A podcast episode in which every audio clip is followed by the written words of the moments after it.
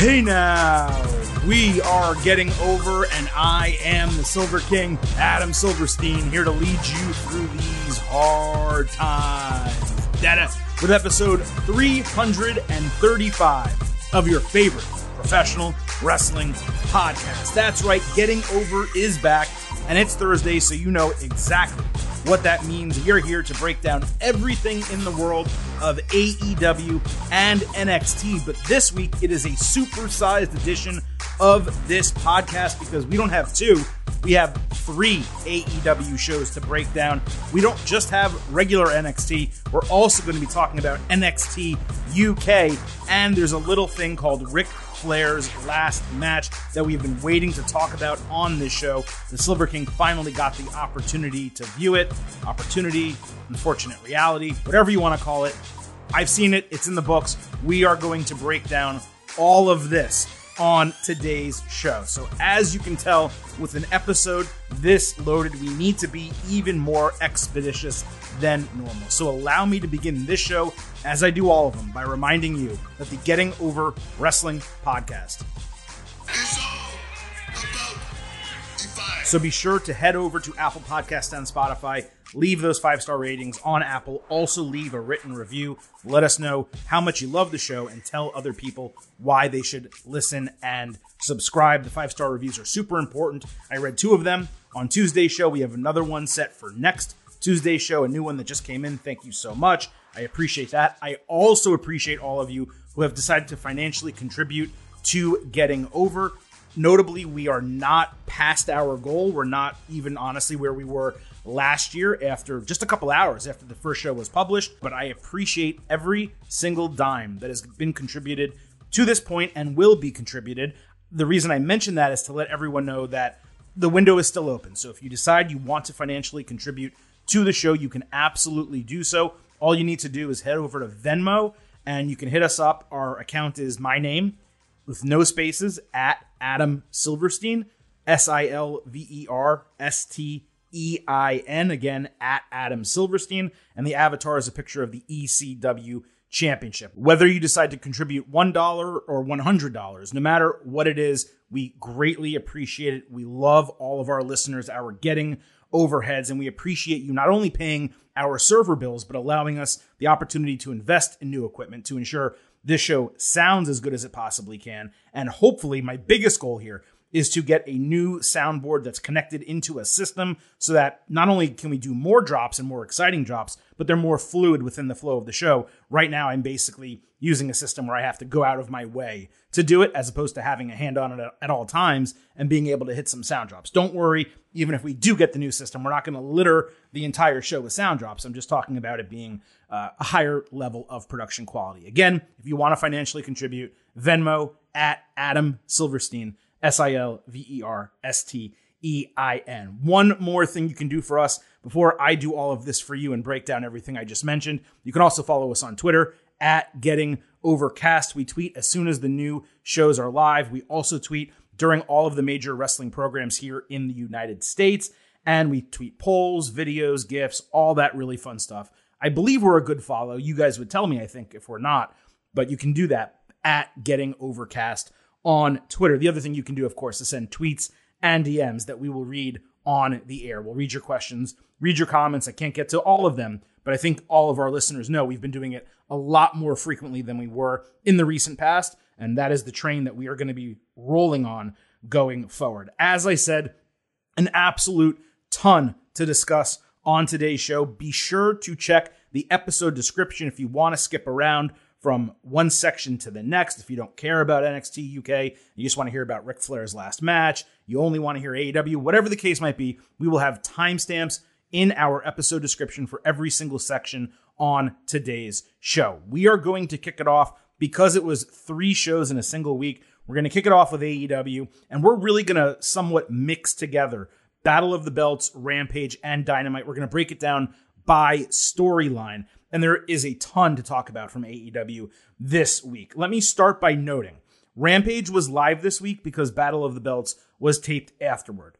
The audience's energy, plus obviously having John Moxley on that card, it provided a much better, more exciting atmosphere than those taped versions that have just really been awful with the canned audio and the bad cuts and all that type of stuff.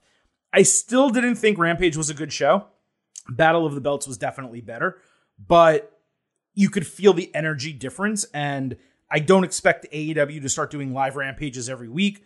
But, you know, as they continue growing as a company, there is definitely the possibility that they do like a rampage slash house shows thing on Friday and then have Wednesday be dynamite and some dark stuff. They could also split dark among both shows in addition to whatever they're doing. I think they're taping in Orlando or something like that. So they're they have some options and maybe as they grow they will do two live shows a week, but there's a vast difference in quality between a live Rampage and a taped one. It really is night and day. Anyway, let's get to everything that happened in AEW this week. On Rampage, John Moxley fought Mance Warner in an AEW Interim World Title Eliminator match. So this guy got to fight the champion of AEW because he won a bunkhouse battle royal at Ric Flair's last match, which on its own was kind of an absurdity.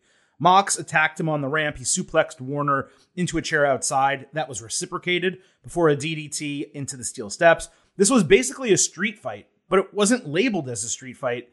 And there was a street fight scheduled for the main event of Rampage. So that just didn't make sense to me.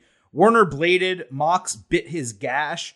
Mox sold an injured arm that I thought was going to factor into his dynamite match, but ultimately did not. He ultimately hit the pile driver in this match and won via knockout with the standing bulldog choke. It just seems like every other Mox match, or maybe every Mox match, is exactly like this. The blood has lost all meaning to me. It was nice that Mox is the one who didn't blade for a change, but we're going to get to that a little bit more as we go ahead and discuss the interim AEW World Championship match that was the main event of Dynamite.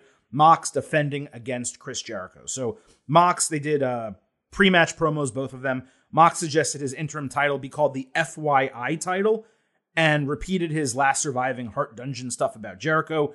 I had I could not understand what he meant by FYI title. A for your information title, like I don't it just didn't make any sense. Um he said he would push Jericho to his breaking point and break either his spirit or his body or both. Jericho was clean shaven, which effectively made him look, you know, a decade younger and he put over the same stuff about the Hart Dungeon. Strong promos from both guys. The Hart Dungeon stuff, I've previously told you my issue with them mentioning that. The fact is, it's just not reality, but it's wrestling, and, and not everything has to be technically accurate. Uh, Jericho also came out to his old, like, Lionheart graphics with different music rather than Judas. So Jericho started this match with a lot of technical wrestling, really leaning into that Lionheart character before ripping an earring out of Mox's ear hitting his signature springboard dropkick and nailing a Lionsault for a near fall. Mox bladed during the commercial break because, of course, he did. It wasn't his ear that was bleeding, although that did bleed also. Jericho hit a Hurricanrana and did a classic figure four ring post spot. He escaped a crossface, put Mox in Walls of Jericho, which I just thought he should have used Lion Tamer the whole match, but whatever, Walls of Jericho. And he did that for an entire commercial break, which was actually really impressive. I don't think I could get someone in Walls of Jericho for like a minute let alone four minutes, five minutes. It was really cool for them to do that spot. Mox conveniently reached the ropes as soon as the commercial break ended. They got a This is Awesome chant. Jericho caught Mox flying with a code breaker for a 2.8 false finish, then ripped off two turnbuckle pads as a distraction. Sammy Guevara threw a bat into the ring, or, or at least he was supposed to, from the crowd. Instead, Sammy completely overshot the ring and hit the canvas and just rolled right out of the ring. Jericho still grabbed it, hit Mox in the head, uh, the referee forcibly turned her head so she didn't see it, and that ended up being another near fall that he kicked out of. Jericho then ran Mox into the exposed turnbuckle and hit Judas Effect with a delayed cover for a 2.5. So Mox is now kicked out of a bat shot and Judas Effect plus an exposed turnbuckle, although it was a delayed cover, as I mentioned. Jericho grabbed the title, but Mox reversed him into the exposed turnbuckle and locked in the Bulldog choke. Jericho suddenly got a crimson mask. I don't know if he actually hit the exposed turnbuckle and bled, or if he bladed somehow, like there was a, a blade stuck in there and then he cut himself, but it was a deep, dark red crimson mask. Jericho somehow escaped. He locked in the Lion Tamer. Mox escaped that, delivered forearms to the back of the head, and locked in the Bulldog choke again, this time restricting Jericho's body movement until he tapped out. This was an exceptional match. Don't get it twisted. The wrestling was top tier here. There was a really solid story entering the match that was advanced by the action that we got. And while there was a distraction with some bullshit, we ultimately did get a clean finish with Mox going over in a gruesome style, which he promised leading into the match. So this was a situation where the blood was more appropriate than the other time we got it on Dynamite, which we'll talk about in a little bit. But the blood itself has just lost its impact with me in AEW. And now for me, it actually detracts from some of their matches at this point. Blood is supposed to add drama and intrigue in like a really important match or a particularly hardcore situation. But now they're using it like it's an Irish whip, like it's just another thing to do as part of a match. And not only is it kind of disgusting, and maybe that's because I'm getting older and my my tastes in wrestling are changing. Certainly, I didn't think when Mick Foley had a crimson mask or uh, Terry Funk back in the day when I used to watch that, I didn't really think it was that disgusting or off putting. But as I grow up and as my tastes mature, it's just kind of ridiculous right now. Now, this match, if it was on pay per view and there was no bullshit, this would have maybe been eclipsing an A plus. But there were commercials, a lot of slowdowns. There was the blood, the interference, and the distractions. I did give it a slight downgrade. Still, 4.25 stars and an A. It was my favorite match of the entire week. And that's this is a week, by the way, that had some damn good wrestling matches on Battle of the Belts, Raw, and NXT already. Yet this was my favorite match so far of the week. Uh, there were six minutes left by the time the bell rang. That told us there was going to be a really big post match angle. Mox got 30 seconds to celebrate before Sammy and Jake Hager attacked Blackpool Combat Club, Eddie Kingston, Ortiz, and the rest of the Jericho Appreciation Society. They all ran out to brawl. Jericho was ready to drill Mox with the title when he like kept waiting and waiting and waiting to do it. There was a delayed cue. Suddenly, CM Punk's music hit, the crowd exploded, and he ran down to basically clear the ring. Punk and Mox stood face to face. Mox flipped him the bird, bumped his shoulder, and walked off, making him the heel, I suppose, in the all out unification match. It's just wild how much AEW ebbs and flows on Punk's back. The product, it's faced like major booking issues the last few months, and that's before Punk's injury. Those issues continued on Wednesday. There's no doubt about it. But Punk's return felt like a legitimately major boost ahead of All Out. As long as Tony Khan takes advantage of that with the way he does creative across the board, like it could really result in a significant uptick for AEW that doesn't have competition really on Wednesday nights before fall begins. And even when the fall does begin, there's no college or NFL football usually on Wednesdays. So AEW has a chance to really strap a rocket to itself and use Punk's return to go in a great direction. The question, of course, will be whether the creative allows them to do so. Uh, the return of Punk wasn't necessarily predictable on Wednesday, though it did feel all week like someone was going to either return or debut. There was no indication, though, of it specifically being Punk, and that made it even more impactful and it made me enjoy it more than maybe I otherwise would have. Again, even though leaving six minutes after a main event makes it pretty clear that something's going to happen. On Dynamite, there was a really absurd backstage segment with the Jericho Appreciation Society. Daniel Garcia repeated his Dragon Slayer promo a third time, and then Anna JAS choked out a random person for no reason. Garcia is going to fight Bryan Danielson next week in a best two of three falls match American Dragon versus Dragon Slayer, and it's promoting House of the Dragon for HBO Max or HBO, whatever the hell it is. Whatever. What's weird is that AEW, when they were like doing these announcements, they announced that Danielson would speak on Rampage. And then 15 seconds later, they announced the match. As a viewer, I would have preferred them using Danielson as a hook to get me to watch Rampage to see the announcement that he was going to have a best two of three falls match against Garcia. Now, maybe AEW announced both consecutively because they figured, well, if Rampage is taped and that's going to leak tonight when people see the taping, then what's the point? But I would presume that they could have just had Danielson do a taped promo instead of doing it live in front of the crowd. So, you know, Probably could have gone both ways. I would have done it differently. Not the end of the world. On Battle of the Belts, there was an AEW Women's Championship match. Thunder Rosa defending against Jamie Hayter.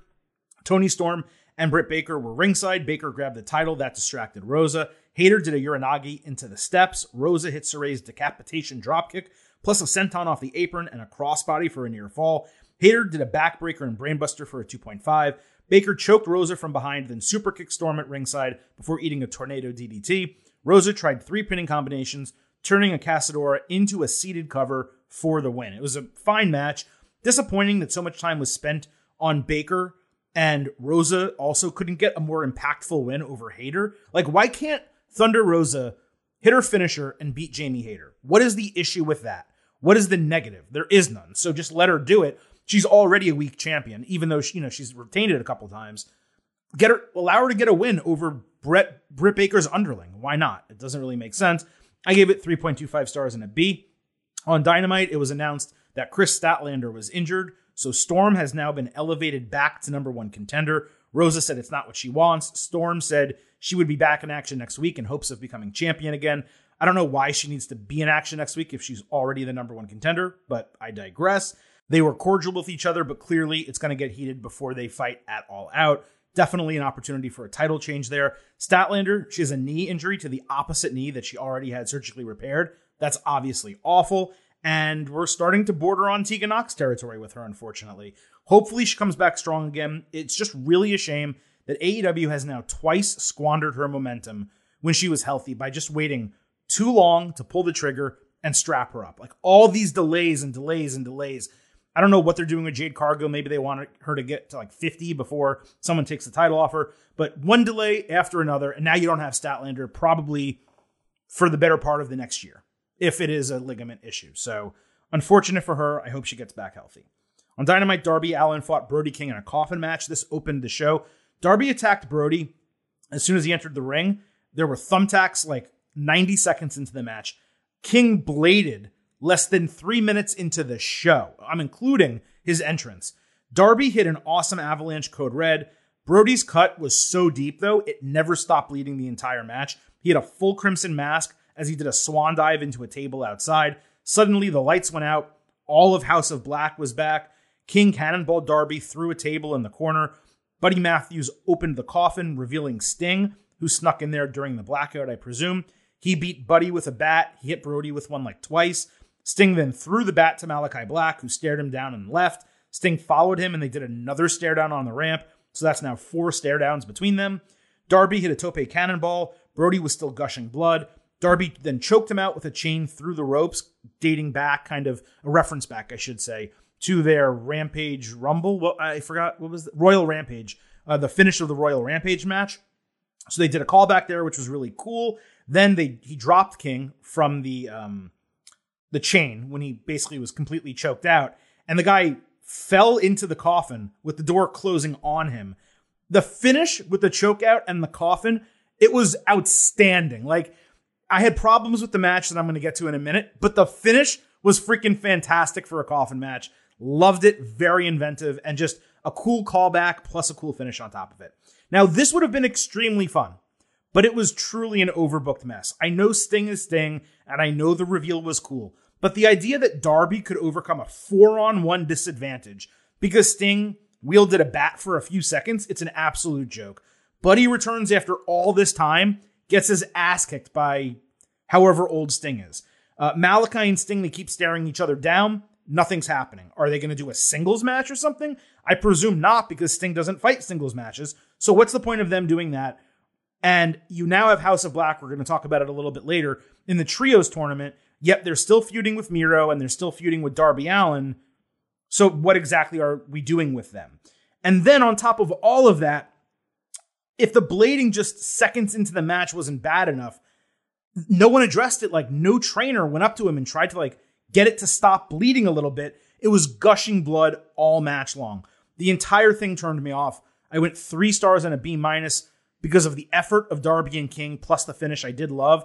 A legitimate coffin match between these two guys without the bullshit probably would have been like a flat A, like a, a 4.25 or maybe even better. They are that good, and the match, a lot of the elements of it were that good. But there was so much other bullshit that it just took me out of it. On speaking of uh, Miro on Dynamite, he cut another Redeemer promo when Julia Hart came up and grabbed his face, suggesting he joined them. She was trying to corrupt him. He said only one woman gets to touch his face, and he walked off. How did she wind up wherever Miro was located? And if she's there, why wouldn't House of Black be there to attack him? Why would she think he would join them? And why are we getting the same promo every single week for months? Is Miro like randomly going to join Sting and Darby Allin and do like a trios match against House of Black at All Out when House of Black loses, I guess, in the trios tournament. Or is Malachi feuding with multiple people? Again, like I said, this whole thing is very oddly booked. Speaking of that trios tournament, they announced it, AEW did. It's going to begin next week, and they're going to crown an inaugural champion. I believe that final match will be at All Out.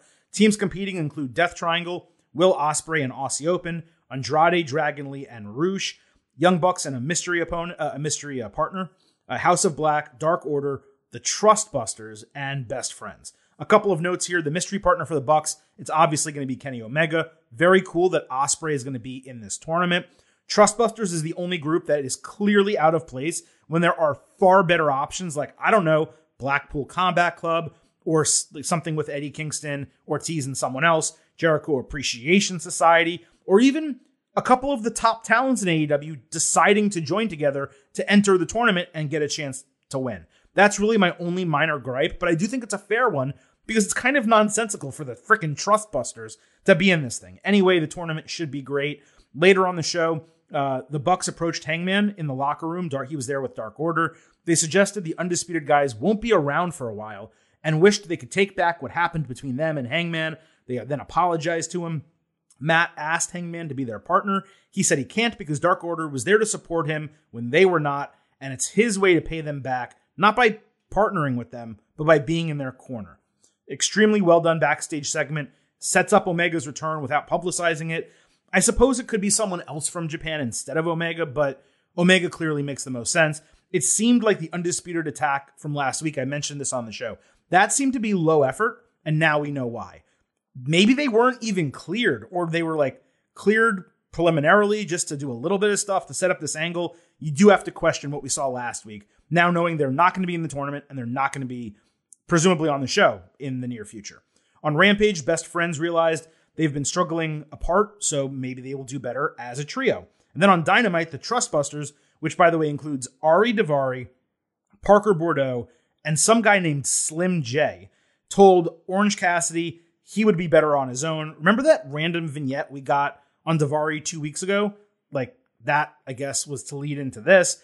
AEW really loves shoving former WWE guys on TV, but this may be like the lowest level to which they've ever done it. Like literally Parker Boudreaux, who was failed as Harland. I'm not saying he's bad. I hope he succeeds, but like a, a, a nobody basically in terms of NXT and Ari Daivari, who was never really on television. Those two guys, they got them. So, all right, got to throw them into an AEW Trios Championship tournament. Absolutely ridiculous. Jim Ross also even mentioned he's like, Parker, this guy has quite a story to tell, or some shit. The story is WWE gave him a shit gimmick and then released him. And he wasn't really that good in the ring when he was there. Hopefully he gets better. That's the story. Uh, Nizer at JNizer17, he said, Now that AEW owns Ring of Honor, I'd love to see the Bucks mystery partner be Marty Scurll. Go ahead, Google Marty Scurll's name with the term speaking out, see what comes up, and then you'll understand why that will never happen. On Dynamite, the Lucha Bros fought Andrade El Idolo and Rush in a tornado match. This was absolutely as wild as you would expect.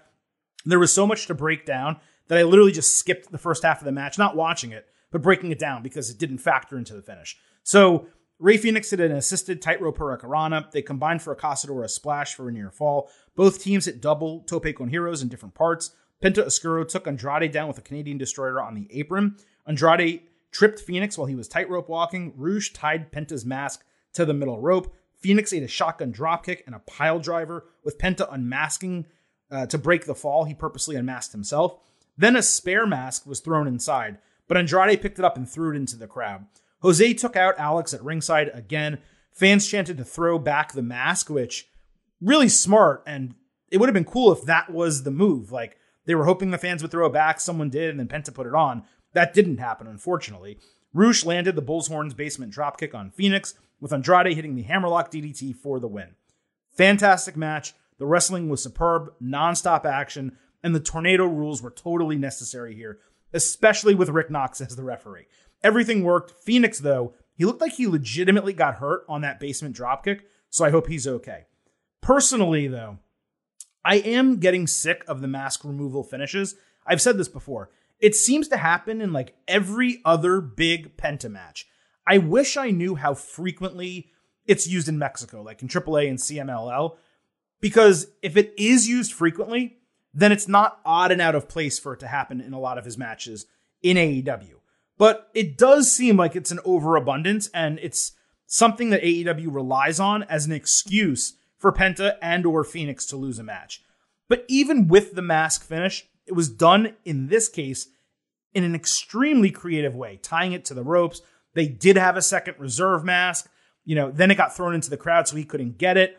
So I did appreciate that. It's just such a shame that you can have a great match and one wrestler eliminates himself from competition because people might see his face. Like it's tradition, and I understand that from a luchador aspect.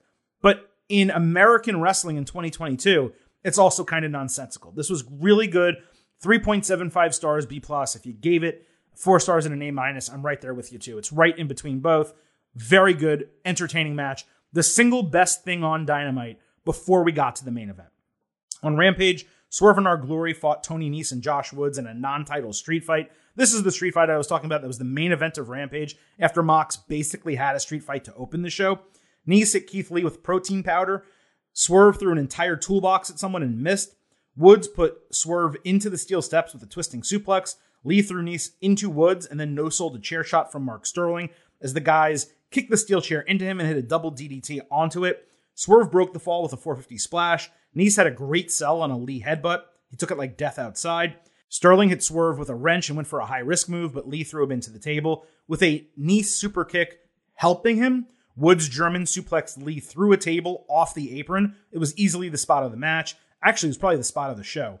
Swerve backbody dropped Nese into a stack of chairs, and then he hit the swerve stomp for the win. It was a really entertaining main event. The only thing I'd have done differently is I would have made it shorter because Nese and Woods really have no business going this long with the champions. Plus, the hardcore shit from Mox, like I said, to open the show, it really took away from the impact of certain parts of this match. And that's totally Tony Khan's fault for booking it that way and allowing it. But this was fun 3.5 stars and a B. The tag team champions, by the way, are back to being relegated to Rampage. They're set for another segment next week. There's no clear challenger for their titles with All Out upcoming.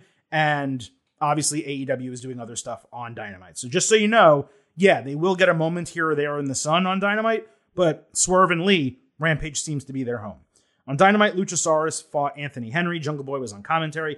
Luchasaurus won with the fossilizer in a minute. Christian Cage did some mocking applause on the video board when Jungle Boy ran from commentary to attack him, only to get stopped by security again for no reason that I can tell. I don't know why security is so worried about Jungle Boy attacking Christian Cage. There's no storyline that he has paid for personal security or that there's a separation uh, agreement between them that Tony Khan is trying to enforce. For some reason, security is worried about Jungle Boy attacking Christian. Luchasaurus then took out the security. He headbutted Pat Buck. The insinuation that they gave us was that because it was an, uh, an official, like an agent, and not a referee or a security guard, that might be worthy of punishment. So maybe the assumption is it's going to be Jungle Boy and Christian at all out with Luchasaurus barred from ringside or suspended. I'm here for the match. I am done with this feud. It's not working for me. Just get to the match, get to all out, and end it, and I never want it again. On Rampage, Konosuke Takeshita fought Ryan Nemeth. Takeshita won a squash with a driving knee. Peter Avalon attacked after the bell. He had another pump knee. Normally, I would say this should have been on dark, but this was specifically promoting a match the next night. Going into that match, Takeshita, by the way, was two and two in AEW matches in July. He never had a singles win on TV, and he never had even wrestled a Ring of Honor match. So obviously, someone with a resume like that gets a Ring of Honor World Championship match at Battle of the Belts. Claudio Castagnoli against Takeshita. There was a fun shout for El Generico from commentary. That's also Sami Zayn, for those who don't know. Claudio hit an avalanche gut wrench bomb for a near fall, plus a swing for another. They traded moves with Takeshita hitting a blue thunder bomb for a near fall. Then he did a weird turnbuckle DDT and missed like 90% of a frog splash. He sold it for another near fall. Claudio got a sharpshooter and crossface in for about 10 seconds each. Then he completely no sold two German suplexes. There was a really good sequence next. Takeshita ended it with a pump knee and brainbuster for a 2.8 count. Claudio hit a basement European uppercut. Takeshita countered the Ricola bomb into a pinning combination for another false finish. Claudio caught him midair for a Death Valley driver, hitting a springboard European uppercut, lariat, hammer elbows, and the Ricola bomb to retain via pinfall in an absolute banger. Takeshita continues to impress every chance he gets, But if they don't give him real wins, then he shouldn't be getting title matches. It's really as simple as that. This was a tremendous main event for a special show. 4.25 stars and an A. On Battle of the Belts, uh, Wardlow defended the TNT Championship against Jay Lethal. Wardlow took some punishment with a tope suicida and a knee around the post. Lethal kept escaping powerbomb attempts. Wardlow hit a good headbutt and a wind-up lariat before hitting a powerbomb for the win in 7 minutes and 20 seconds. Sanjay Dutt and Satnam Singh, I guess they attacked after the bell, you could call it. Dutt barely hit him. Singh put his foot on his neck.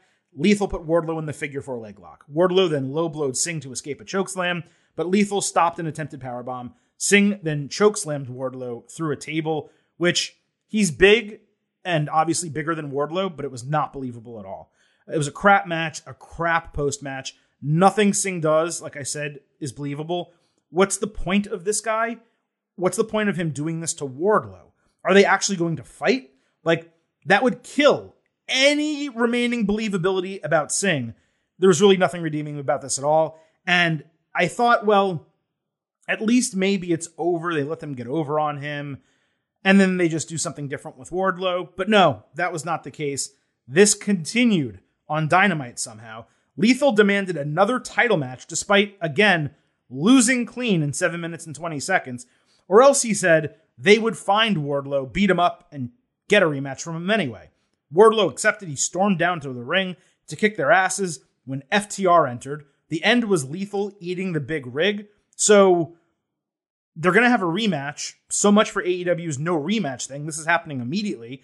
With the roster AEW has signed, all of their talent, the independent people they bring in, they're really going to run this back right away for no reason. Jay Lethal lost the Ring of Honor TV Championship match to Samoa Joe. Then he lost the TNT Championship match to Wardlow, and he's getting another TNT Championship match. Why not just do an open challenge on Dynamite? I don't get this. I was ready to let this go from Battle of the Belts and not be too critical, but after Dynamite, I'm sorry. Zero point zero. Zero point zero, Mr. Blutarsky. I am pissed off. I'm pissed to the highest level of pistivity. It's absolutely ridiculous booking. On Dynamite, Ricky Starks fought Aaron Solo. Starks sold his attack from Powerhouse Hobbs after last week's Dynamite. When QT Marshall and the Factory offered him protection, he told them to kiss his ass. That set up this match. The Factory then approached Hobbs, suggesting they would take care of Starks for him.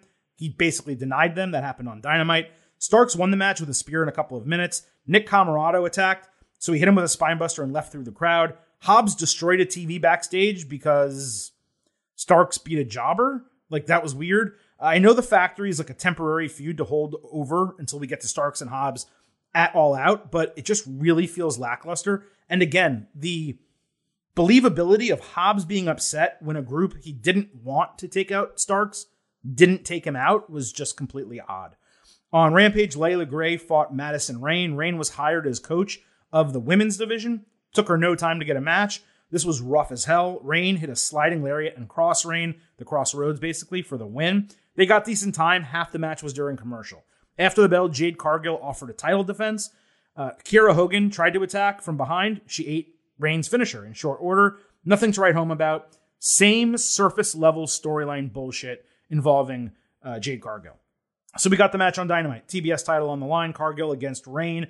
Jade speared Rayne so hard it actually got a crowd reaction. Like people groaned, and it was a really good spot.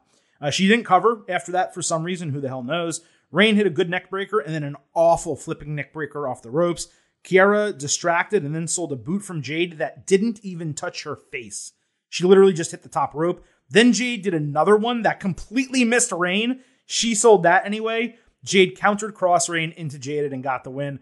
Another awful match. Jade, she's had her impressive moments, but this was again proof that she is way too green and People think she's improving. They say she's improving. She's not. She's a one note promo and she's one note in the ring. That's just the truth. There's no advancement for her right now. Rayne didn't help matters being a veteran in that match. She's supposed to carry her. She didn't. After the bell, Athena appeared behind Jade and got a shot in before Jade was pulled to safety. Statlander, as we mentioned earlier, she's injured, so maybe they're going to pivot to Athena to end the title reign. Maybe not. I don't know. We will see. On Dynamite, Billy Gunn told Gun Club they need to toughen up. He said they ruined the match that he made famous, the dumpster match. Stokely Hathaway called Billy Grandpa Ass and attempted to give the club his card when Billy ripped it away. Danhausen then walked up saying he's going to fight them Friday as he teams with Eric Redbeard. Alrighty then. That's exactly what I want to see. Danhausen and Eric Redbeard against the Gun Club. That's going to get me to tune into Rampage. The entire Rampage preview made the show look completely skippable. AEW really needs to consider like announcing fewer things in advance. There's definitely a happy medium between AEW announcing everything and WWE, at least in the past, announcing nothing. But the whole gimmick of Excalibur, like running down the match card and reading 17 things, everything that's going to happen on Rampage and Dynamite, the gimmick's like dead as far as I'm concerned. And the over announcing and the over planning, it, it basically tells you, hey, Rampage, not over planning. It's good to over plan, but the over announcing. It basically says, hey, Rampage, Dynamite, you know what you're going to get. If you don't like the people that are scheduled on these shows, you don't need to tune in. And that I think is probably hurting AEW, especially when it comes to Rampage. If Bryan Danielson one week and Jon Moxley the next are on Rampage, but then they're not announced for future shows, then people are going to know, well, there's no reason for me to watch. But if you don't announce them and they show up on the show, people are going to make sure to watch Rampage every week, thinking, hey, Mox or, or Bryan Danielson or Kenny Omega, these people I like, are going to be on the show. Regardless, it's just Rampage this week. I know. I, I know going into next week's episode, I'm going to trash this Rampage because it does not look like it's built good at all. As far as AEW's three shows this week, Battle of the Belts was the single best Battle of the Belts that they've put on thus far through three of them. It also had the lowest rating out of any of them, which tells you all you need to know about the way this extra programming has been promoted. As I've said, if every show is a special show, none of them are actually special. And when you really have a special show, Battle of the Belts, a different night, a different time, titles on the line.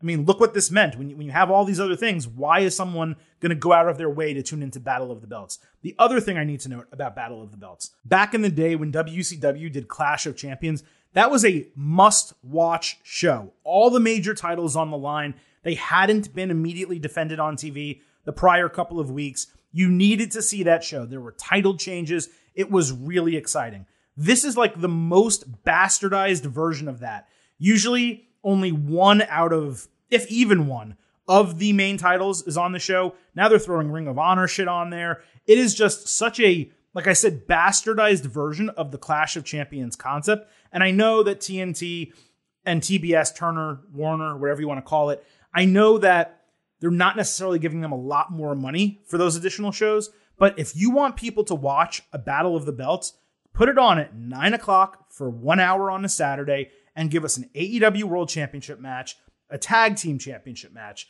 and the TBS championship.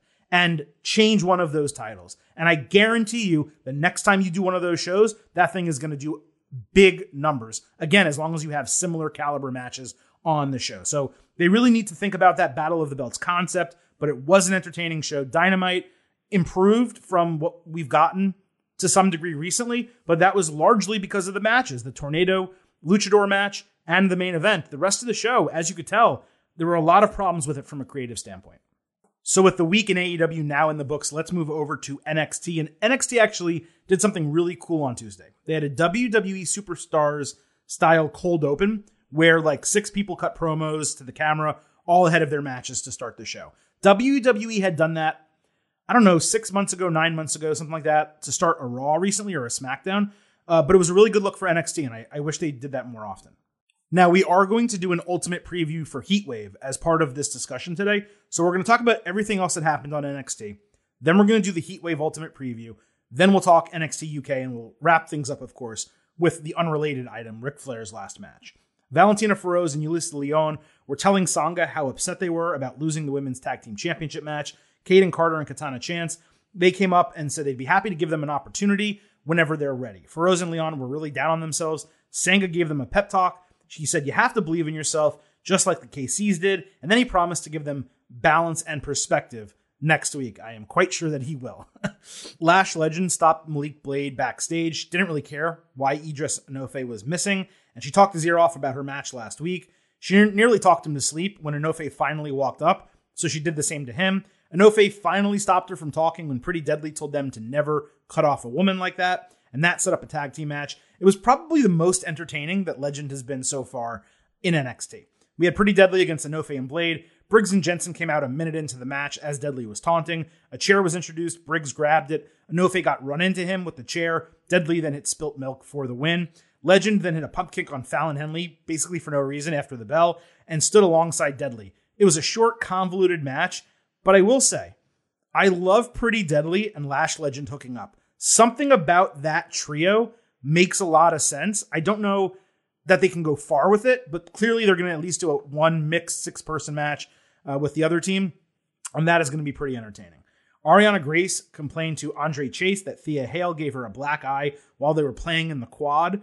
Uh, Chase decided to settle it with a match. Grace wanted to file a lawsuit, so he snapped at her. He went off as Hale went wild, learning she was going to get her first match. Now, it really wasn't her first match. She's fought on NXT Level Up, but I digress. Her first singles match on NXT TV. Grace fought Hale. Thea did a really good swinging neckbreaker and half of a standing moonsault for a near fall. She dodged a punch from Grace and slugged her black eye. The referee separated them for no reason, which gave Grace an opening to hit Wasteland for the win. Wasteland, of course, was Wade Barrett's finisher. Wade Barrett was on commentary. He put over the move, he put over Arianna Grace. That was pretty cool. Hale definitely flashed in the match. She does seem to have a very high ceiling from a very limited amount of exposure. She's just 18 years old. Huge way to go. Uh, but both of them are still extremely green, Grace and Hale. So, you know, they both have a lot of work to do. Tiffany Stratton walked into a clearly set up locker room with only her name on it when Wendy Choo turned off the lights, attacked her from behind, and left her laying injured. Not much to really break down from this, except we now have three weeks of them like not fighting, and the storyline still not ending. Let's just get to it. Like, let's end this thing. Also, it would have been really cool if when the lights came back on, Chu had Randy Orton's night vision goggles from when he did that blackout attack like a year ago or two years ago, whatever that was. It would have been a nice like Easter egg, but I digress. Uh, Gigi Dolan and Jacy Jayne were mourning not having the women's tag team titles. Jane went to a record store to find some new rock music. Dolan went into a bar and drank whiskey. They said they lived the rock star life and want to shatter a false reality. It was actually really well done and got me way more interested in both of them than I otherwise kind of was going into the vignette.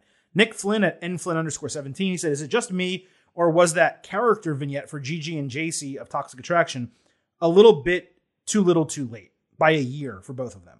Also, of the three, if we're getting close to the end of their time in 2.0, which has the most potential, which will just be okay, and which will be the odd woman out. So, what interested me most here is that Mandy Rose was not part of the Toxic Attraction vignette. And that made it seem like maybe WWE's plan is actually for her to drop the title and bring her back up solo and keep them as a tag team with that name in NXT. They did toxic vignettes though for both of them when the group was initially formed. So it's definitely not too little too late. They're just kind of going back to it. But it was a good refresher to make them stand out if they are going to do the split. To answer your other question, Gigi definitely has the highest ceiling as far as I'm concerned. Mandy is just okay. She's barely, if at all, improved since her return to NXT, despite having one of the longest women's title reigns in the brand's history. But she does have the look, and there's no doubting that. Jacy is talented. And she has a look too, but she doesn't really stand out in any individual area in the ring, on the mic, anything. So I do think she would be the odd woman out if they were to completely split and try to make it on their own. Solo Sikoa learned from a trainer that he has a sprained PCL and will be out four to six weeks. He was obviously pissed off. Cameron Grimes walked up to give him respect. Sikoa appreciated it and said he wanted to go after the North American title. He said guys like them always have to work harder for what they want, and Grimes gave that like a weird reaction. He almost kind of brushed it off and walked away. I didn't completely understand what his response was there. Uh, Sikoa being out a month or so really sucks because he has so much momentum, but I have to believe this isn't bullshit. He must have some form of injury because there's no other reason to keep him out. Some random dude taunted Grimes. He said, Hey, be careful walking through that door. That's where he got hit last week uh, during that Falls Count Anywhere match. Uh, he walked it off Grimes. He just was going to leave. When Joe Gacy asked him where he's going, Grimes said he's going home. Gacy asked to who, as Grimes walked out depressed. I actually, you know, I'm not trying to say I like this now, but that line, like that part of the storytelling, was solid. But I'm not going to repeat myself on Gacy, the dyad, the schism. This is whatever. I hate it. Just end that, please. Uh, Nikita Lyons fought Kiana James. Lyons hit some kind of flying hip attack that completely missed in the corner. Then she got caught in the ropes. James got a rope break on a pinfall. James then tried to use the ropes for leverage, but Lyons escaped with a roundhouse kick, plus her jumping split for the win in a few minutes. James attacked after the bell with her bag, like her purse, and nothing else happened. It was the expected result. Really odd that they would have Kiana James give her a cheap shot and then have Nikita not respond to it. Now, Nikita Lyons is going to be in the women's tag team title tournament on the main roster soon, alongside Zoey Stark, which is completely nonsensical. She is not at all ready for a main roster match, singles, tag team.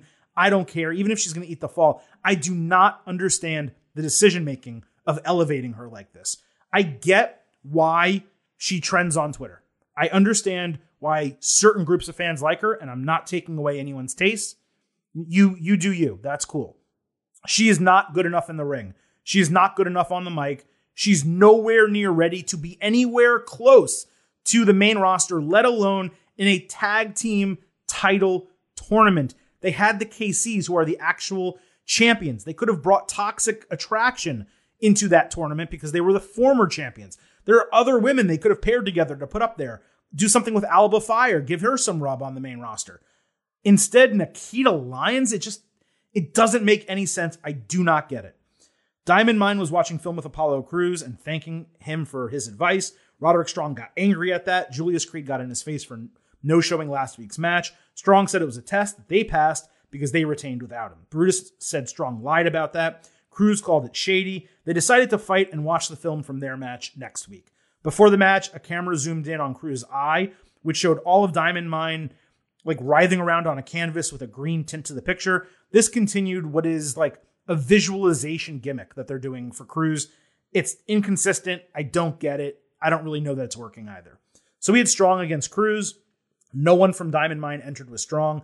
These guys battled. Crews had a flying neckbreaker for a near fall, plus two German suplexes and a tilting backdrop on the ring apron for another near fall. Strong worked the back with a stronghold, but Crews escaped. Strong hit a backbreaker. Crews came back with an enzuigiri. Then Crews countered Strong's pump knee into a gutbuster and caught him with a one-handed spinebuster for the one-two-three in 15 minutes. This was an absolute banger. I went 3.75 stars and a B plus. You could even maybe go a little bit higher. You could not ask for more for these guys though in a short match. Nonstop action. Strong losing wasn't a surprise at all. As far as Crews, it's strange that his return to NXT was so hot, but they cooled him off by not using him and elevating him right away. Hopefully, this is the start of getting him back into a title picture. After the match, Strong stormed into the film room. The Creeds and Damon Kemp were watching the eight man tag from last week. The Creeds threw the test line back in his face, and Julius said he saw something in the match from last week that gave him bigger concerns, but they didn't really say exactly what it was. Strong threw a fit, broke the laptop, and told them to keep everything in house. It feels like, obviously, I've said this before, it's a long term story to write him off before a requested release, but it's taking a long time for us to get to the climax. Crews was celebrating backstage when Grayson Waller interrupted to congratulate him and then suggest he would take out another veteran. Totally solid segment, rekindles a feud that we've been waiting to kind of progress. Trick Williams fought Wes Lee in a rounds match.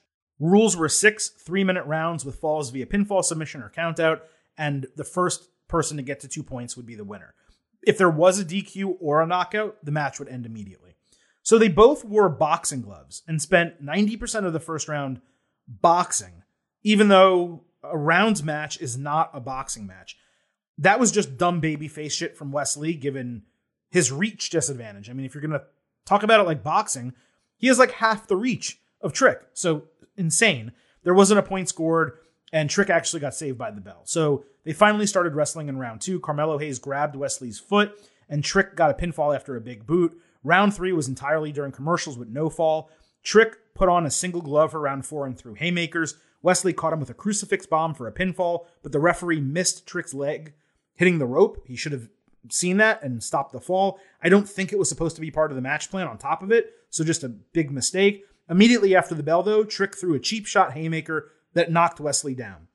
Apparently, for the referee, that's not a disqualification, which it clearly should have been because it was a punch well after the bell. Wes Lee kicked out multiple times while dazed. He made a run. He put on a glove, slugged Trick in the jaw, and got the pinfall for a 2 1 win in five rounds. I wanted to love this so bad. I like the Heritage Cup stuff in NXT UK. I was really excited about this for the better part of a week, but the match booking was completely nonsensical, as I just explained. If NXT is going to do a rounds match again, do it like the Heritage Cup with people who are actually going to wrestle. I would love to see Apollo Crews and Roderick Strong in a rounds match. That's what we want, not this. This wasn't bad per se, like from an entertainment standpoint, but it was really disappointing from a booking standpoint. So, with that, let's go to that NXT Heatwave Ultimate Preview. Normally, we don't do quote unquote Ultimate Previews for special TV events, but this one is a really strong card. So, I'm going to treat it more like I would the Halloween Havoc and the New Year's Evil, those types of shows where we did do Ultimate Previews. So, Mello stayed in the ring after the rounds match. He accused Wes Lee of cheating before recalling how Nathan Frazer stole an open challenge last week, but still lost. He also was wearing an awesome Bad Boy Records hat and a shirt of Wes Lee crying, which was pretty cool. Frazer's music hit, but Giovanni Vinci appeared and dared Hayes to reissue the open challenge for Heatwave so we can get a title shot. Vinci said he's not the A champion, Mello, but he's a guy.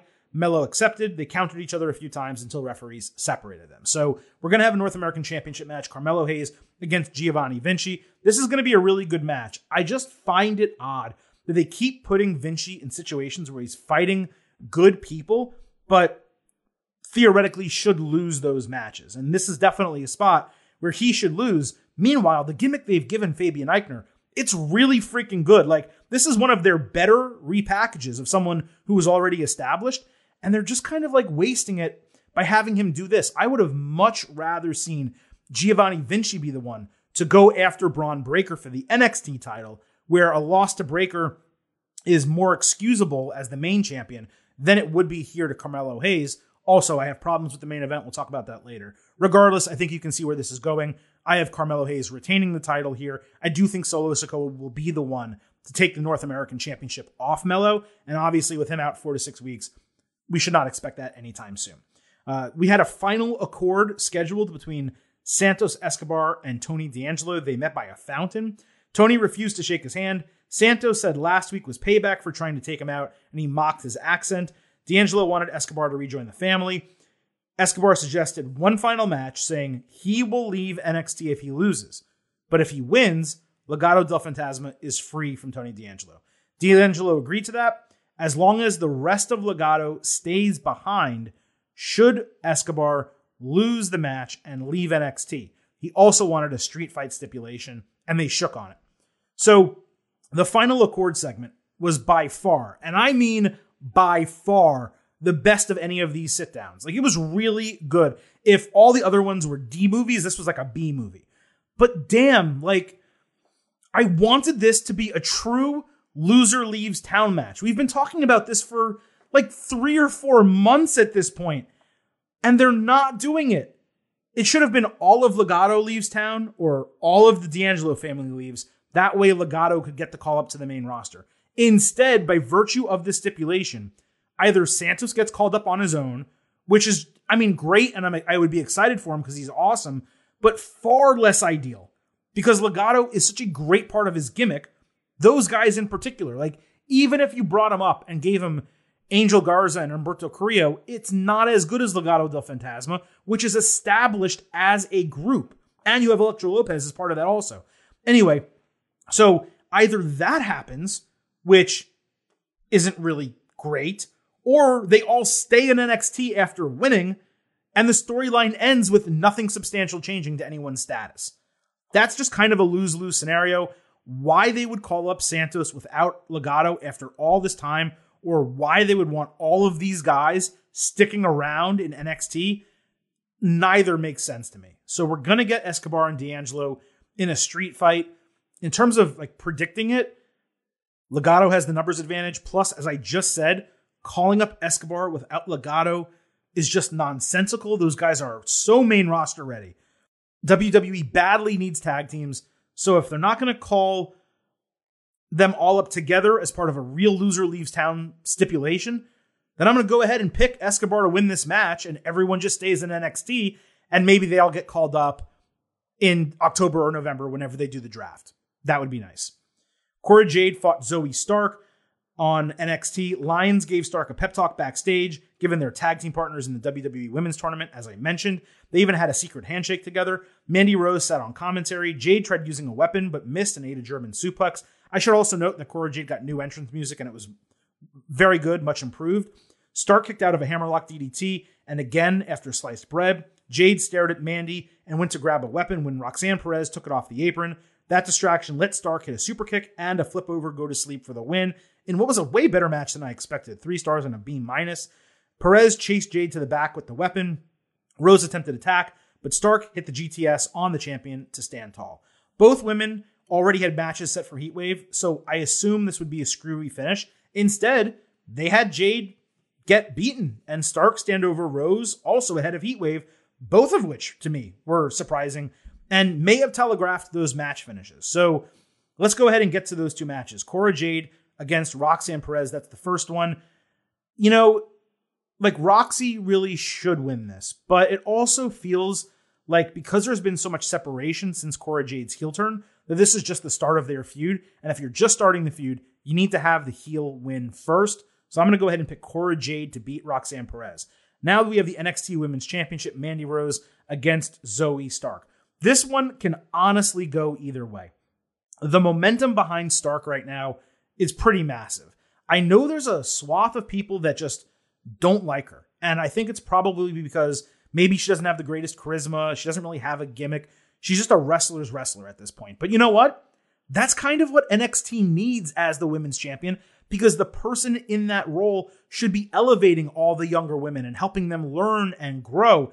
And that's a really good position for Zoey Stark to be in. It's exactly why the division has been so down recently over the last year. Not that the talent isn't good, but the women's championship, the main event women's division, has been so down in NXT because Mandy Rose is your champion and she's not good in the ring. She's not good on the mic. She's not selling matches or really getting anything accomplished.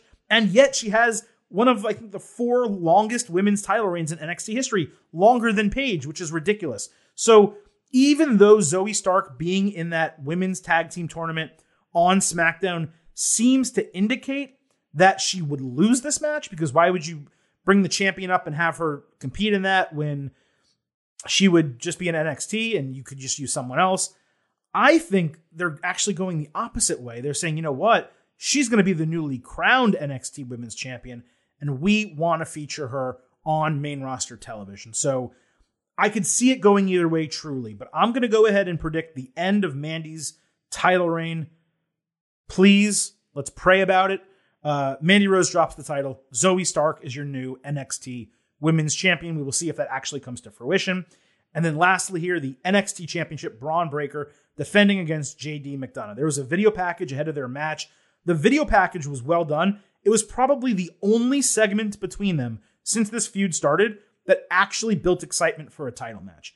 This match is going to be good. I want to make that clear. Even if JD McDonough does a little bit too much technical wrestling at the beginning. He's very good in the ring. Bron is obviously explosive. He's a smaller guy. JD is. There's a lot of thing they can, a lot of things they can do to work off that. The the juxtaposition of big strong guy against a smaller dude who's trying to wear him down and weaken him.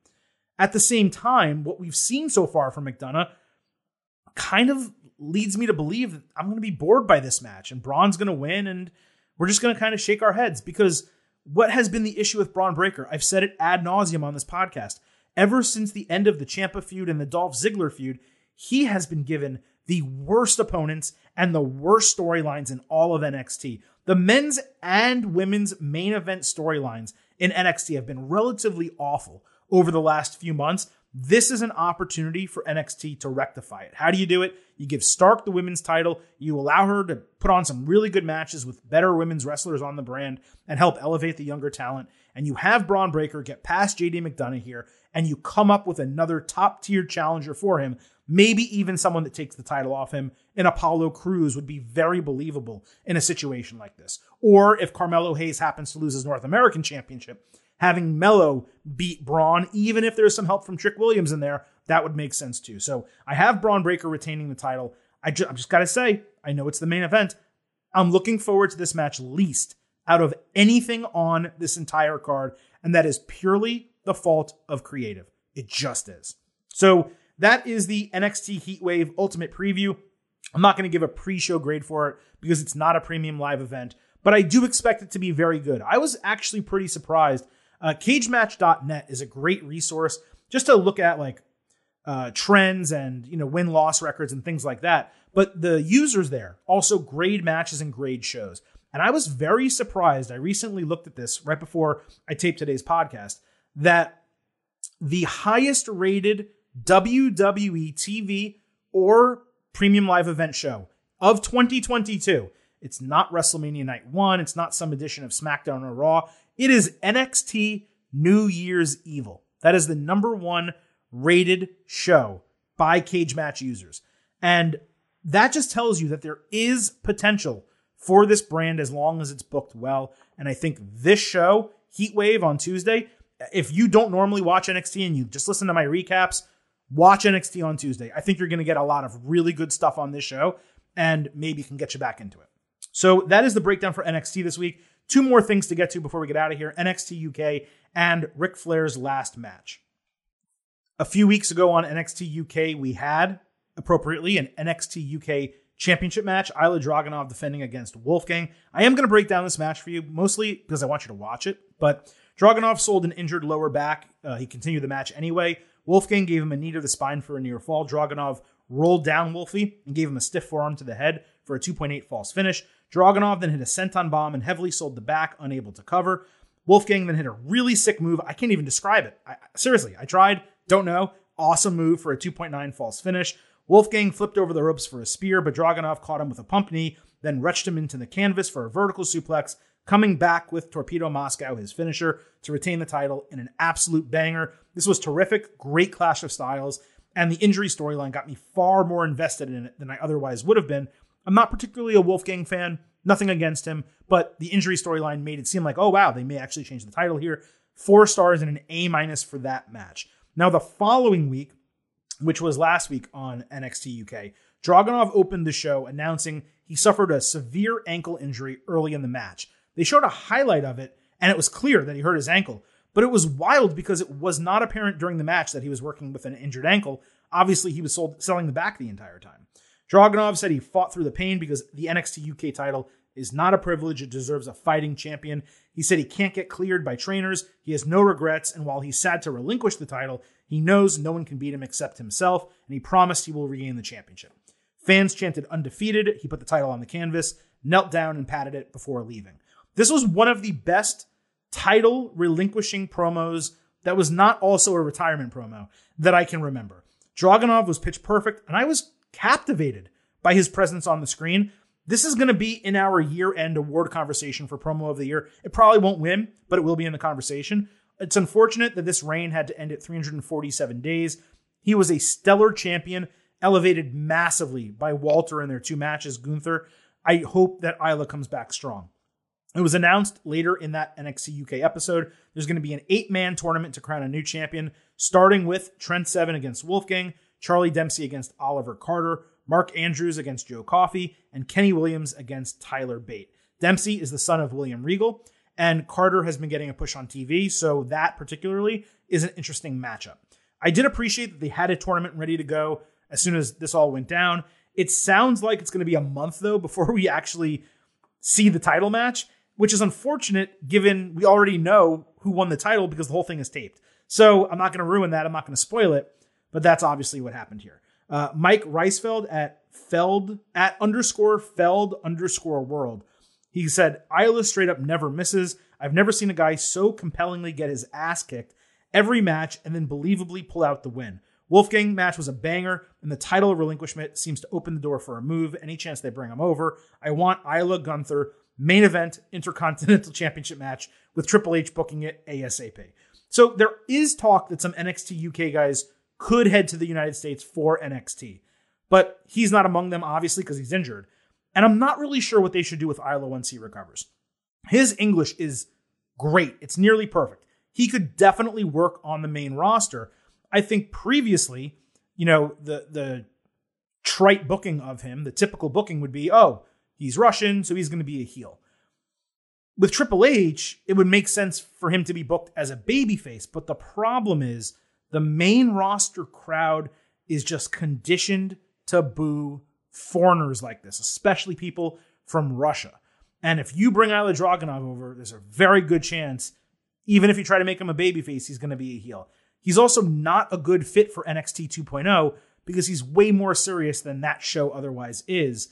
So I guess bringing him to the main roster and figuring out a way to make that work would be the best move possible if he's willing to come to the United States. But if not, putting him back on NXT UK, giving him another six months to a year there once he's healthy, that would be fine too. The other major NXT UK thing to talk about was there was a scheduled women's championship match between Meiko Satomura and Sarray. The storyline was Sarray asked Meiko for a match a couple times, but got ignored. Satomura eventually accepted, but told her to be prepared.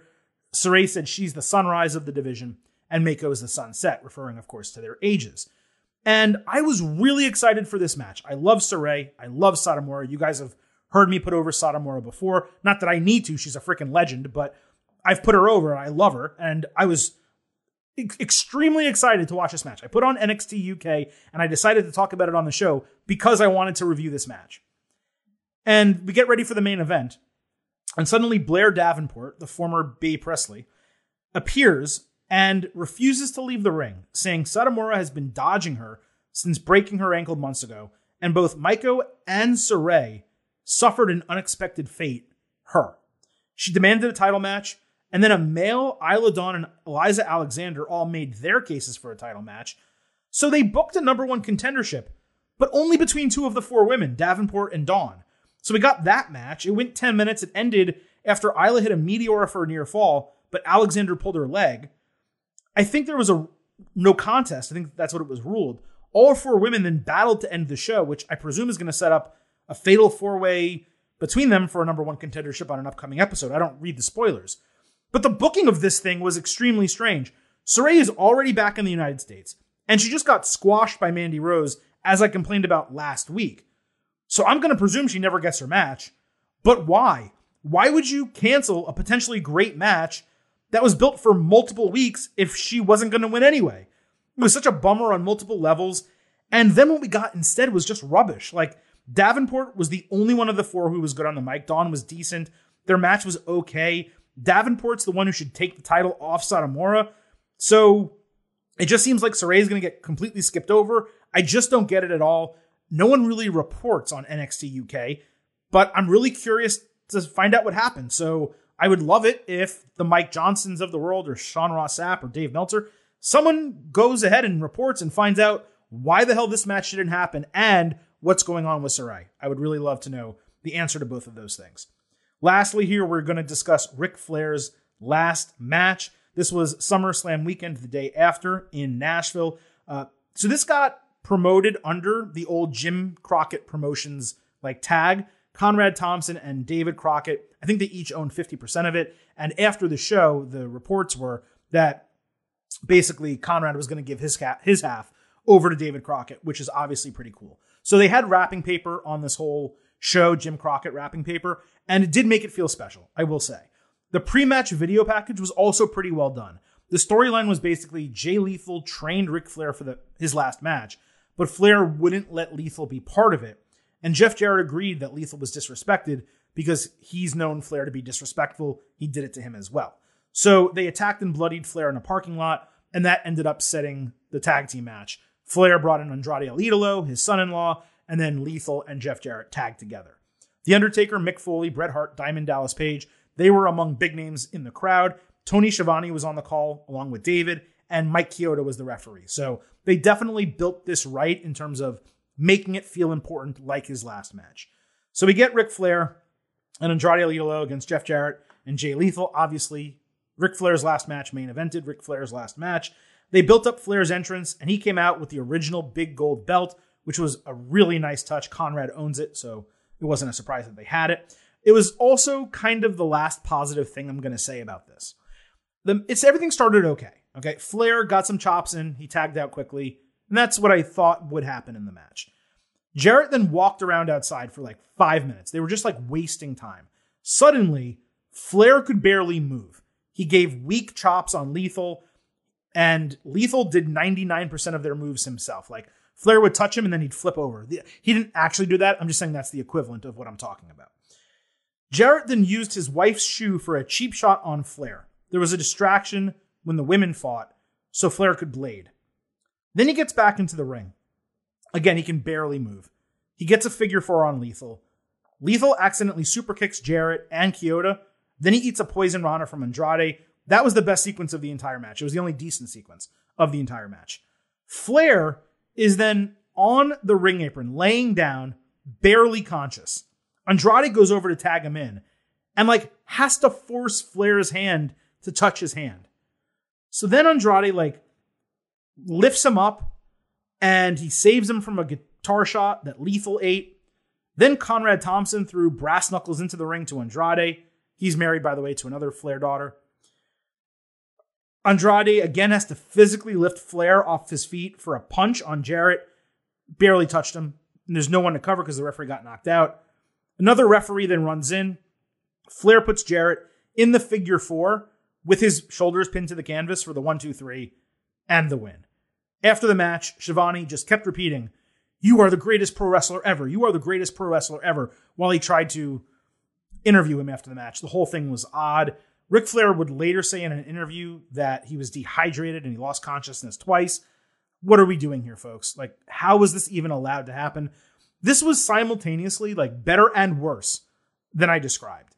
Better in that Flair got what he wanted, and the match layout did make sense. It was actually booked well. Like the concept of everything they did was was good. And the post match ovation that he got was nice. But this was worse in that it never should have happened. It was extremely difficult to watch. And I'm honestly shocked that like the commission or whoever this had to get approved through allowed it to happen by law. Like that this was allowed to transpire. Somehow this was not among the worst matches I've ever seen, but it was absolutely awful. There is no way to put it otherwise. It was terrible. And if you haven't seen it, I suggest you don't go out of your way to see it. One star, D minus. I don't know if I've ever given a grade that low or lower. One star, D minus. Terrible. And I hate to end the show on that much of a downer, but that is the final thing that we have to talk about here on the Getting Over Wrestling podcast. I appreciate all of you being with us for this supersized edition of our normal Thursday show. We broke down AEW, NXT, NXT UK, and Ric Flair's last match. There is so much big time wrestling stuff coming our way in the ensuing weeks. So be sure, if this is your first time listening, you go ahead and subscribe to the Getting Over Wrestling podcast.